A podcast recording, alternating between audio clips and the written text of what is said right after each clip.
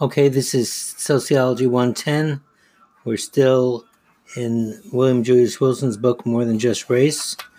I kind of cut myself off before, but right now I want to turn your attention to where he talks about the role of structural factors, starting on page 70. He talks about the different problems and obstacles black men face to get into the workforce. And one of the things he talks about is employer bias against black males. There was an interesting study by one of his graduate students named Kathryn Neckerman, which uh, showed that the employers who had black empl- employees working for them did not have racist attitudes. They knew their employees to be hardworking, trustworthy men.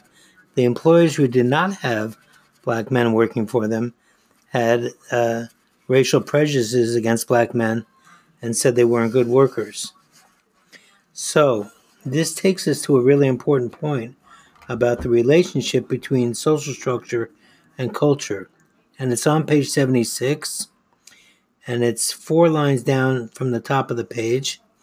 And it reads As Erik Olin Wright reminded me, this is Wilson talking, one person's social structure is another person's culture. So, in other words, the culture of white racist employers is a social structure that black workers have to deal with, right? It becomes one of the conditions of their lives.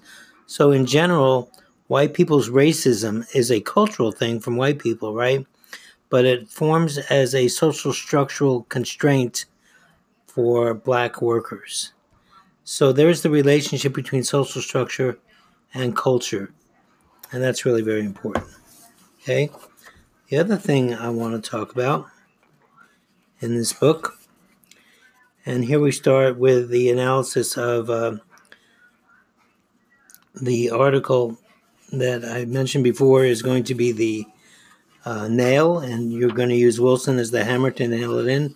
It's an article by Orlando Patterson, and it's called um, A Poverty of the Mind. Patterson is an example of uh, cultural arguments the culture of poverty argument, saying that black men have the wrong kind of attitudes towards things. And he's actually mentioned and talked about in Wilson's book on page 114. Okay? So they're talking about cultural factors. And on page 114, the first paragraph, it says Orlando Patterson later made the same point in his provocative book, Rituals of Blood. In his zeal to demonstrate the importance of cultural continuity, however, Patterson downplays the importance of social economic factors such as male joblessness and accounting for family fragmentation among African Americans, leaving unexplored the puzzle pointed out by David Ellwood and Christopher Jencks. Quote, why these cultural legacies should suddenly have become more important in the last half of the 20th century. In other words, Patterson ignores social factors and economic factors and focuses too much on culture. And here's where we get the difference in different definitions of culture. Because Patterson, as you'll see later when we talk about his article, talks about culture in terms of values and attitudes, while Wilson doesn't.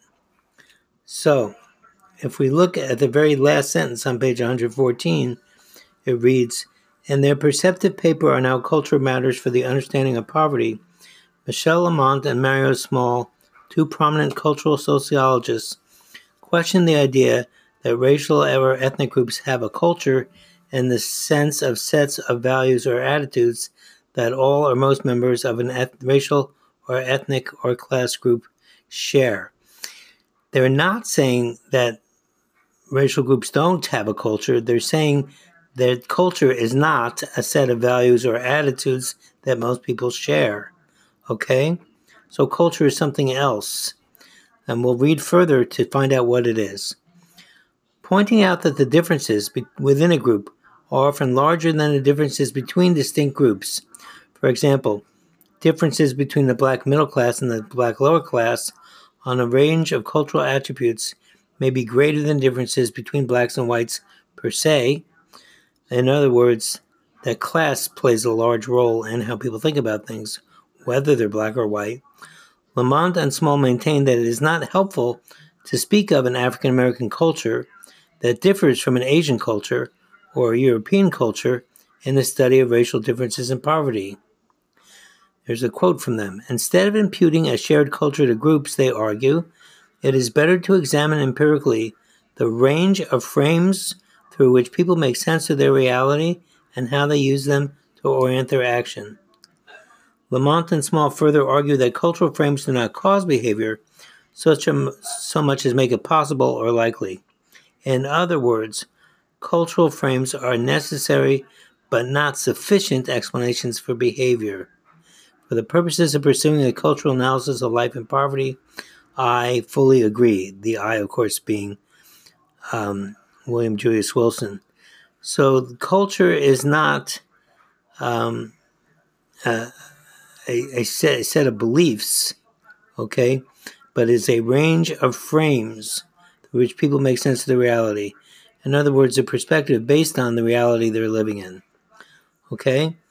So, again, we see a difference in how culture is defined between people like Orlando, Pat, uh, Orlando Patterson, who focuses on values, and people like Wilson and Michelle Lamont and Mario Small, who talk about it in terms of cultural frames. Okay, thank you.